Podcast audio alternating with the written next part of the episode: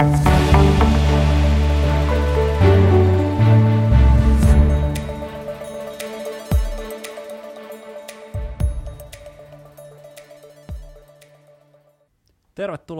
Nordean varallisuuden hoidon tammikuisen sijoituspodin pariin. Täällä on tänään äänessä Hertta Alava. Hei vaan. Ville Korhonen. Hei kaikille. Ja allekirjoittanut eli Antti Saari tästä meidän strategitiimistä.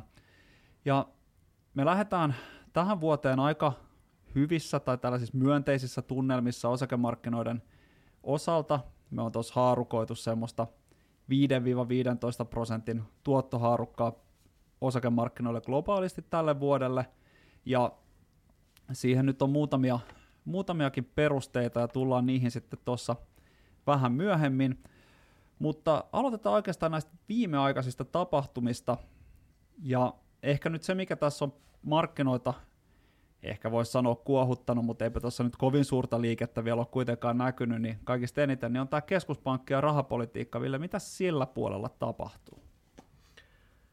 No keskuspankkipolitiikkahan on kiristymässä, eli käytännössä viime kesästä lähtien keskuspankit, Yhdysvaltain keskuspankki Fed nyt etunenässä on puhunut siitä, että tämä niin kuin ultra elvyttävä rahapolitiikka on tulossa päätöksensä ja pikkuhiljaa kun siellä keskuspankki on kokouksiansa pitänyt, niin sieltä on sitten alettu saada arvioita koronnostoista ja joukkolainaostojen vähentämisestä ja nythän joukkolainaostoja jo on alettu vähentää. Niiden pitäisi ensi kevään aikana olla taputeltu ja sitten sen jälkeen edessä on sitten koronnostoja ja markkinoillahan odotetaan, että jo maaliskuussa voisi tulla ensimmäinen koronnosto. Eli rahapolitiikan niin kuin kiristyminen, kuinka paljon se on vielä markkinoihin vaikuttanut, niin voisi sanoa, että aika vauhdikasta. Eli kolmea koronnostoa tällä hetkellä – markkinat tonne hinnoittelee ja sovittelee tuohon niin kuin joukkolaina- ja korkomarkkinahintoihin. No mitä se tarkoittaa sitten joukkolainojen hintojen osalta? Mitä käy joukkolainoille, kun korot nousee? No olemassa olevalle joukkolainallehan käy niin, että se hinta laskee. No minkä takia se laskee? Sehän on aikoinaan laskettu liikkeelle jollain tietyllä kuponkikorolla, ja nyt kun markkinoilla vallitseva korkotaso nousee, niin se, että tämmöinen liikkeellä oleva joukkolaina voi vaihtaa omistajaa, jos tarjolla on parempia korkoja, niin sehän on silloin myytävä vähän halvemmalla hinnalla seuraavalle ostajalle, jotta kaupat syntyy, että se niin kuin todellinen tuotto siitä lainasta niin vastaa sitten markkinakorkoja, eli se laskee näiden olemassa olevien joukkolainojen hintoja. Ja Yhdysvaltain Fedin päätökset ja toimet on sinänsä ehkä just niitä tärkeimpiä rahoitusmarkkinoiden tai erityisesti osakemarkkinoiden kannalta.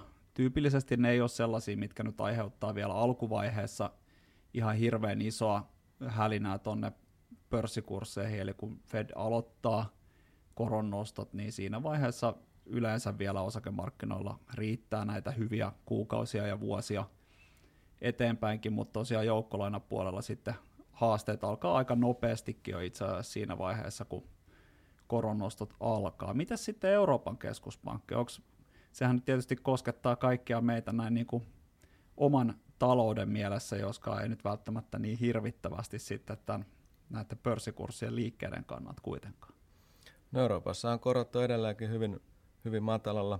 Euribor-korothan on miinusmerkkisiä, ja, mutta Euroopassakin on inflaatio kiihtynyt 5 prosenttiin – sinänsä myönteinen asia Euroopan keskuspankin näkökulmasta, koska inflaatiotahan täällä jo ennen, ennen tätä jaksoa niin moneen moneen vuoteen kunnolla nähty, mutta EKPn niin kuin rahapolitiikan normalisointi on paljon maltillisempaa kuin mitä nyt Yhdysvallasta odotetaan. Eli täällä näitä pandemia-ajan joukkolainaostoja vähennetään ja niiden on tarkoitus sitten ensi kevät-talven aikana loppua, mutta sitten – milloin ensimmäinen koronnosto? Se on oikein hyvä kysymys. EKP itse sitä vielä vihjaile. Nordea odottaa, että vuoden 2023 loppupuolella voitaisiin sitten, jos kaikki menee talouden osalta hyvin, niin nähdä sitten Euroopastakin niin ensimmäinen koronnosto pitkään aikaa. Edellinen taisi olla 2011 ainokainen, mikä sinne edellisen niin kuin noususykliin EKPn osalta koronnostoja saatiin. Ja tässä taitaa käydä taas vähän ehkä sillä tavalla, tietysti tulevaisuuden ennustaminen on hankalaa ja näiden osalta varmaan vielä hankalampaa, tai hankalampaa mutta ehkä vähän näyttää siltä, että olisiko Yhdysvalloissa taas korkeammalla se korkotaso tämän suhdanteen aikana kuin mitä, mitä sitten euroalueelle. Täällä ei välttämättä ihan samoihin sfääreihin päästä kuin mitä Yhdysvalloissa, jos siellä menee oikein hyvin. No näin oletettavasti tulee käymään. Euroopassakin tietysti pidemmät korot, niin Yhdysvaltain vanavedessä, niin jos me saadaan jonkunlaista inflaatiota täällä pysymään niin kuin käynnissä euroalueella, niin todennäköisesti sitten esimerkiksi Saksan pitkät korot niin pikkuhiljaa nousee sitten ylemmäksi ja saataisiin niin kuin plusmerkkisiä valtiolainakorkoja taas tarjolla. Se olisikin ihan kummallista. Silloin joskus, kun olen itsekin opiskellut kauppakorkeassa, niin muistaakseni puhuttiin vielä siitä, että korot ei miinukselle voi koskaan mennä, mutta niin ne vaan on siellä pysytellyt pitkän aikaa. Mutta ehkä tästä niin kuin kokonaisuutena tai yhteenvetona tästä joukkolainapuolesta ja korkojen noususta voi sanoa sen verran, että ei varmaan mitään hirvittävää hyviä tuottoja vielä tälle vuodelle joukkolainoista ole tulossa, mutta tietysti se korkojen nousu sitten nostaa niitä tulevia tuottoja aikana. Mikä niiden pointti sitten ylipäätään on siellä salkussa? Jos korot on miinuksella ja nousee, niin mitä järkeä niihin on sijoittaa? No, jos katsotaan tätä, mikä meillä sijoitusneuvonnassa tämmöinen salkun perusrakenne on, niin valtiolainojen korothan euroalueella on niin kuin miinusmerkkisiä tai lähellä nollaa, mutta sitten meillä on muita korkoluokkia siellä, joissa on positiivinen korkotaso. Eli kun puhutaan hyvin hajautetusta korkosalkusta, niin Nordeankin suosituksissa on aika paljon yrityslainoja ja kehittyviä korkomarkkinoita ja näiden avulla se korkotaso nousee kyllä niin kuin selvästi plusmerkkisen, ei isoihin numeroihin, mutta puhutaan varmasti prosentin, ehkä jopa vähän yli prosentin korkotasosta tällä hetkellä, niin se mikä niiden tehtävä on, niin sieltä tulee tasaisesti sitä kuponki, korkokuponkia tähän näille lainoille ja pääsääntöisesti nämä lainat niin maksaa pääoman takaisin, eli sijoitusriski on pienempi, eli saadaan, saadaan niin tasasta tuottoa sinne salkkuun ja saadaan pääoma takaisin noin pääsääntöisesti. Se on, se on niin niiden tehtävä ja osakemarkkina on sitten paljon niin kuin, äh, heiluvampi. Siellä on suuremmat niin kuin, hintaliikkeet ja sitä myötä sitten niin kuin, sijoitusriski suurempi. Joo, se on just, että se on ehkä, voi ajatella myöskin sillä, että se on vähän oma valinta, että miten paljon sijoittaja pystyy ja toisaalta haluaa kantaa sitä riskiä ja sitä voi aika hyvin sit säädellä just tällä niin kuin joukkolaina- ja osakemarkkinoiden välisellä painotuksella. Et jos sieltä paljon riskiä, niin sit voi sijoittaa pääasiallisesti tai jopa pelkästään osakemarkkinoille, ja sitten taas jos on vaikka lyhyt sijoitushorisontti, eli sitä rahaa tarvitsee lyhyen aikavälin tai niin kuin lyhyen ajan päästä, niin sitten täytyy painottaa paljon enemmän niitä joukkolainasijoituksia. Ja sitten ehkä semmoinen huomio vielä, mitä tässä ei nyt tullut, että kun vaikka katsotaan tuonne vuoteen 2020, niin kyllä ne miinuskorkoiset valtionlainojen korotkin helposti voi laskea vielä ihan huomattavasti ja tuoda sitten tuottoa sieltä valtionlainojen puolelta sellaisessa tilanteessa, jossa sitten osakemarkkinat romahtaa syystä tai toisesta, tai ainakin laskee voimakkaasti syystä tai toisesta. Eli kyllä niillä on semmoinen selkeä hajautustehtävä myöskin siellä salkussa, mutta se on tosiaan ehkä enemmän sitten sijoittajan oma valinta, että kuinka paljon sitä riskiä on valmis ja haluaa kantaa. No siinä on aika pitkä sepustus joukkolainoista. Sitten voitaisiin mennä tuonne osakemarkkinoille tai oikeastaan tarkemmin tuonne kehittyviin maihin. Siellä on tapahtunut nyt kaiken näköistä Kiinaa, Venäjää, Turkkia – jos aloitetaan siitä Kiinasta, mitä siellä tapahtuu ja mitä on oikein odotettavissa ja voiko sinne enää sijoittaa? No kyllä mä uskoisin, että tämä vuosi voi olla itse asiassa jopa mielenkiintoinen aika sijoittaa Kiinaan. Kiinahan oli selkeästi heikoin markkina viime vuonna ja kaiken näköisiä huolia oli ehkä päällimmäisenä tämä regulaatio ja sitten kiinteistömarkkinoiden velkakriisi. Näistä huolenaiheista niin onneksi jotain positiivista on tapahtunut. Eli tavallaan kiinteistö yhtiön näitä restrukturointeja, niitä on nyt aloitettu, etenkin just tämän Evergrandin kohdalla, eli varmaan tässä lähikuukausina saadaan vähän tietoja omaisuuden myynneistä ja velkojen järjestelystä ja muusta tällaisesta, mikä sitten varmasti rauhoittaa vähän sijoittajia.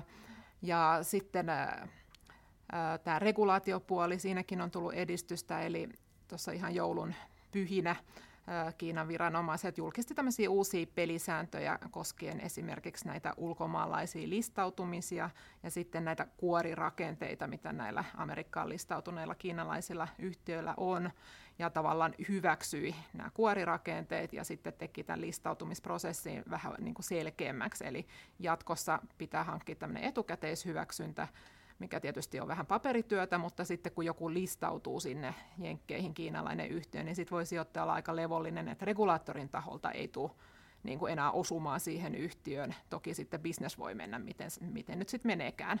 Mutta nämä oli niin kuin keskeisiä edistysaskeleita ja sitten myös talouskehitys, joka oli tuossa kolmannella neljänneksellä aika heikko osittain muun muassa energiapulan takia, niin on alkanut vähän piristymään, eli energiapula on saatu siellä aika hyvin niin kuin ratkaistua ja hallintaa, ja teollisuudessa on nähty piristymistä. Et siinä mielessä hyvät lähtökohdat. Se suurin epävarmuus mun mielestä on tällä hetkellä se, että jos Omikron lähtee leviämään niin kuin voimakkaammin Kiinassa, joka tähän mennessä on niin kuin pystynyt pitämään tartunnat tosi alhaalla, että aletaanko sitten laittaa niin kuin tiukempaa yhteiskunnan sulkutilaa siihen malliin, mitä oli 2020 alussa. Ei voi tietää. Että, ja nyt siellä on Kiinassa kuukauden päästä tai reilun kuukauden päästä olympialaiset, niin todennäköistä, että ainakin niin kuin siihen asti tämä nollatoleranssilinjaa yritetään pitää, ja sitten ehkä sen jälkeen voi olla, että hellitetään. Mutta että se on nyt niin kuin ehkä se suurin epävarmuus, mutta jos siitä päästään yli, niin voi olla, että on ihan hyvä pörssivuosi sielläkin sitten edestä. Että me tullaan niin alhaiselta tasolta, että ei tarvita niin kuin kauhean kummoisia trikkereitä näille monille kursseille, että ne voisi nousta. Kiina oli viime vuonna tosi heikko, jos vertaa globaalit osakkeet tuotti melkein 30 prosenttia euromääräisesti, niin Kiina oli jonkin verran miinuksella, toista niin. prosenttia. 16 prosenttia taisi olla euroissa laskettuna MS ja Kiina, ja siinä oli vielä vähän valuuttahyötyä parantamassa sitä. Että... Et siellä on pientä, tai sanotaan, että aika paljon heikkoutta ja epävarmuutta on jo hinnoissa varmaan, ja tosiaan niin voi olla hyvätkin lähtökohdat. Mitä sitten Venäjä? Tuntuu olevan niin seikkailuja Ukrainassa ja Kasakstanissa. Mitä tästä pitää ajatella, ja onko sillä jotain väliä ylipäätään niin globaalien osakkeiden kannalta? No sanotaan, että kyllä tämä nyt jollain tavalla tietysti tämä Ukraina-tilanne on riski myös koko Euroopalle, ehkä just enemmän niin kuin siinä mielessä, että jos lähdettäisiin sitten Venäjän hyökkäyksen, mahdollisen hyökkäyksen myötä laittaa tiukkoja talouspakotteita, niin Euroopalla ja Venäjällä on kuitenkin niin tiiviit kauppasuhteet, etenkin tietysti energian puolella, että se varmasti vähän sitten osuisi myös Eurooppaan, mutta toisaalta se ehkä sitten myös estää sen, että ihan niin tiukkoja pakotteita ei voida laittaa kuin mitä esimerkiksi Yhdysvallat haluaisi. Ja no, perusolettamahan nyt kuitenkin on, että joku ratkaisu, diplomaattinen ratkaisu saadaan aikaan, jolloin me ei tarvitse pakotteita laittaakaan, mutta, mutta siinä tapauksessa, että hyökkäys sitten tapahtuisi. No nythän Venäjälle tuli kyllä yllättää vähän muitakin huolenaiheita tosiaan tuolla Kasakstanista, että vaikka tällä hetkellä nyt näyttää, että se Kasakstanin kapina on jotenkin saatu vähän sen rauhoiteltua, mutta siellähän kytee näitä islamistisia liikkeitä ja naapurimaissa siellä myös, että siinä mielessä voi olla, että Venäjän johdon täytyy vähän niin kuin katsella sitäkin tilannetta vähän tarkemmin ja kannattaako sitten kauhean monella taso, taholla olla aktiivinen. Mutta että jos nyt tulisi tämä pahin skenaario ja hyökkäys, niin varmaan voitaisiin Euroopassa nähdä pikkasen liikettä alaspäin. Venäjällä toki vähän niin kuin enemmän, mutta varmaankaan niin kuin Yhdysvaltoihin tämä ei juurikaan vaikuttaisi. Että varmaan en, energiahinnoissa pientä nousua, mutta toki se riippuu niin paljon siitä, että mitä pakotteita nyt sitten oikeasti tulisi. Että niitähän on ollut voimassa vuodesta 2014, eikä niitä voida oikeastaan helposti enää lisätä, että ne kaikki helpo, helpot pakotteet on jo laitettu. Joo, muistaakseni silloin 2014 ei ollut mitään hirvittävän isoa liikehdintää kuitenkaan globaalisti osakemarkkinoilla, että se oli hyvin, hyvin Venäjälle keskittynyt, mutta tosiaan niin kuin sanoit, niin riippuu paljon siitä, että mitä, sitten, mitä muuta sitten tehdään tai mi, millaisia pakotteita mahdollisesti tulee, että miten se sitten vaikuttaa talouksiin ja varsinkin nyt sitten tosiaan Länsi-Eurooppaan, että se varmaan on se isoin, isoin kysymys, että tämä jo valmiiksi haastava energiatilanne niin voi muuttua entistä haastavammaksi, jos tilanne oikein, oikein pahaksi menee, mutta sitä ei tietysti toivota eikä oikein tiedetäkään, että mitä, mitä tässä nyt vielä tapahtuu. Mitä sitten Turkki? Vaikuttaako se eurooppalaisiin yhtiöihin ja pitääkö olla muuten, muuten huolissaan? Joo, eli Turkissahan tosiaan valuuttaa heikentynyt kymmeniä prosentteja, välillä ollut vahvistumistakin ja sitten taas heikkoutta, eli, mutta pääsyy on siinä se, että korkotaso on liian alhainen vallitsevaa inflaatio se nähden ja sitten valuutan heikentyminen on sitten tuonut lisäkierroksia tähän valuutan heikkenemiseen, eli siellä on vähän semmoinen ikävä sykli, joka ei välttämättä sitten lopu ennen kuin ne korot nostetaan tarpeeksi korkealle. No, Turkin taloudessa voi alkaa ilmetä niin kuin vaikeuksia tietysti, on niin kuin joillakin yhtiöitäkin, joilla on valuuttalainoja ja muuta, ja sitten tietysti kuluttajahintainflaatio niin kuin surkistaa kansantilannetta ja muuta, mutta ei ehkä nyt ihan hirveästi kannata odottaa sitä vaikutuksia Eurooppaan, että tietysti meillä on joitain pankkeja, joilla on toimintaa siellä, mutta täytyy myös muistaa, että Turkki on ollut aika heikossa hapessa jo pitkään. Et siellä oli muutamia vuosia sitten oli vastaavanlainen aika iso val- valuuta heikentyminen näin, että kyllähän niitä riskejä on tässä jo matkan varrella yritetty vähän taittaa.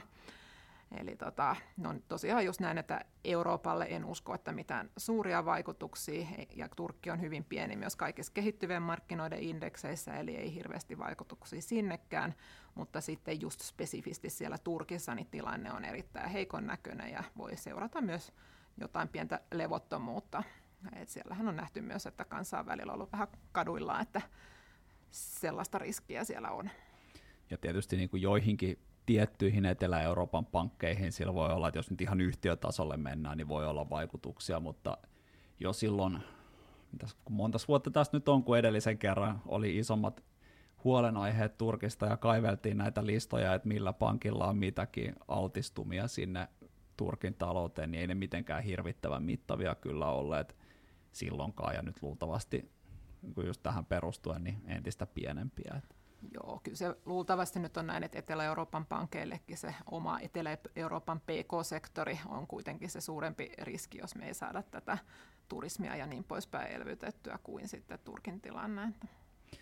Tässä onkin jo aika hyvä tämmöinen ajankohtaiskatsaus näihin asioihin takana. Miten sitten tuo talous, talousnäkymä, jos mennään nyt takaisin vähän tähän, mitä mä tuossa alkuun herättelin, että me odotetaan kuitenkin ihan hyvää osakevuotta, niin mitä, mitä me, me niin oikein voidaan odottaa taloudelta?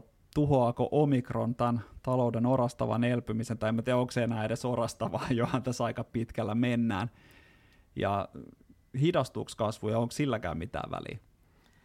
No toki se tähän alkuvuoteen tuottaa pieniä riskejä, mutta ehkä nyt puhutaan lähinnä sillä, että BKT-ennusteet voidaan joutua muutaman prosentin kymmenyksen laskemaan tai näin poispäin, että perusoletus nyt on, että maailmantalous kasvaa sen 4,5-5 prosenttia tänä vuonna ja sen tyyppistä vauhtia nähdään myös Euroopassa ja Yhdysvalloissa, mutta toki ehkä Euroopassa meillä on vähän suurempi riski sille, että joudutaan estimaatteja laskemaan, koska täällä nämä alkuvuoden rajoitustoimet on niin selkeästi tiukempia kuin Yhdysvalloissa, plus sitten Euroopassa on enemmän näitä maita, joissa turismi on merkittävä.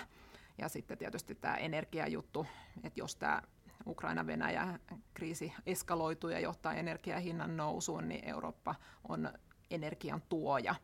Eli ne, ne niin kuin ehkä enemmän sit latistaa, tota, mutta Yhdysvaltojen näkymät etenkin niin on erityisen, erityisen hyvät ja tästä kyllä pitäisi tulla oikeastaan kaikissa skenaarioissa kuitenkin keskimääräistä vahvempi vuosi. Että jos keskimäärin maailmantalous kasvaa ehkä semmoisen 3,5 prosenttia, niin selkeästi mennään kyllä vahvemmalla uralla ja meillä on vielä paljon semmoista niin potentiaalia, jos mietitään niin kuin tota, kuitenkin näitä rajoitustoimia, mitä tässä on ollut ja verrataan niin 2022-2021,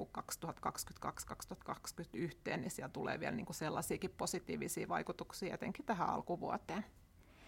Joo, eli kyllä tässä niin kuin kuitenkin vaikka talouskasvu hidastuu, ja sehän luonnollisesti hidastuu jo pelkästään sen takia, että se elpyminen on ollut niin voimakasta – tuossa no oikeastaan melkein puolitoista vuotta jo, ja itse asiassa jos nyt ollaan ihan rehellisiä, niin onhan se talouskasvukin jo hidastunut, että sehän tulee sieltä niin kuin vuosi neljännes toisensa jälkeen pikkusen laantumaan niistä huippukyydeistä, mutta edelleenkin tosiaan ihan reippaasti, ennakoituu, tai sanotaan, että sitä pitkän aikavälin keskimääräistä kasvuvauhtia nopeampaa oltaisiin menossa.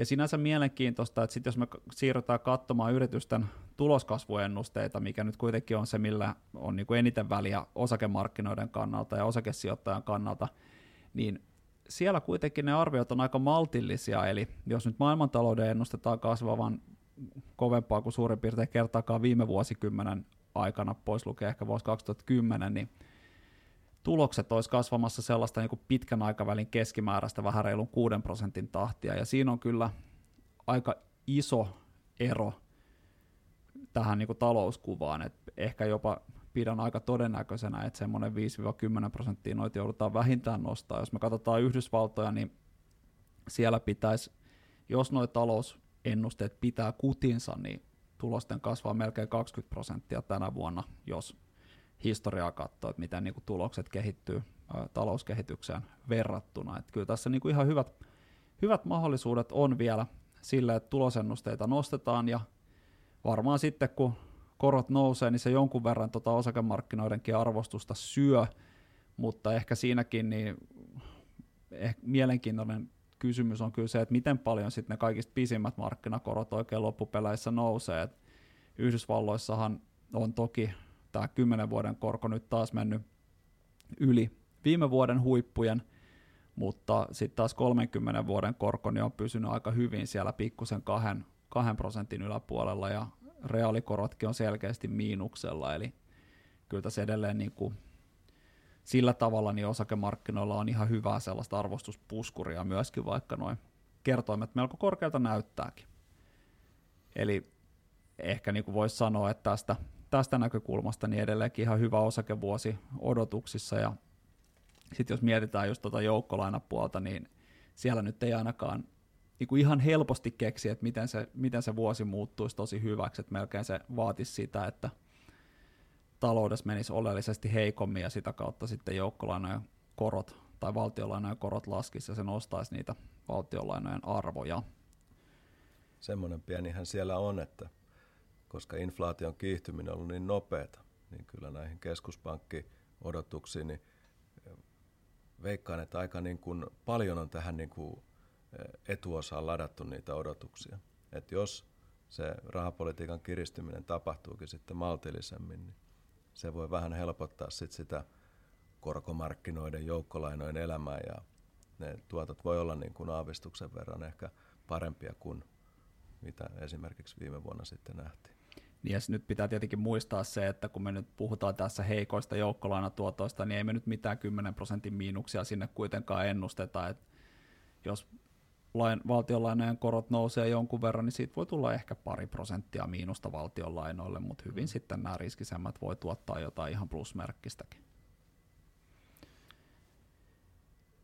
Näihin kuvia, näihin tunnelmiin varmaan hyvä päättää tämä tammikuinen sijoituspodi. Kiitos kaikille mielenkiinnosta ja kiitos Ville ja Hertta erinomaisista kommenteista ja palataan sitten tämän saman asian äärelle tuossa helmikuun alkupuolella. Kiitos. Kiitos. Kiitos.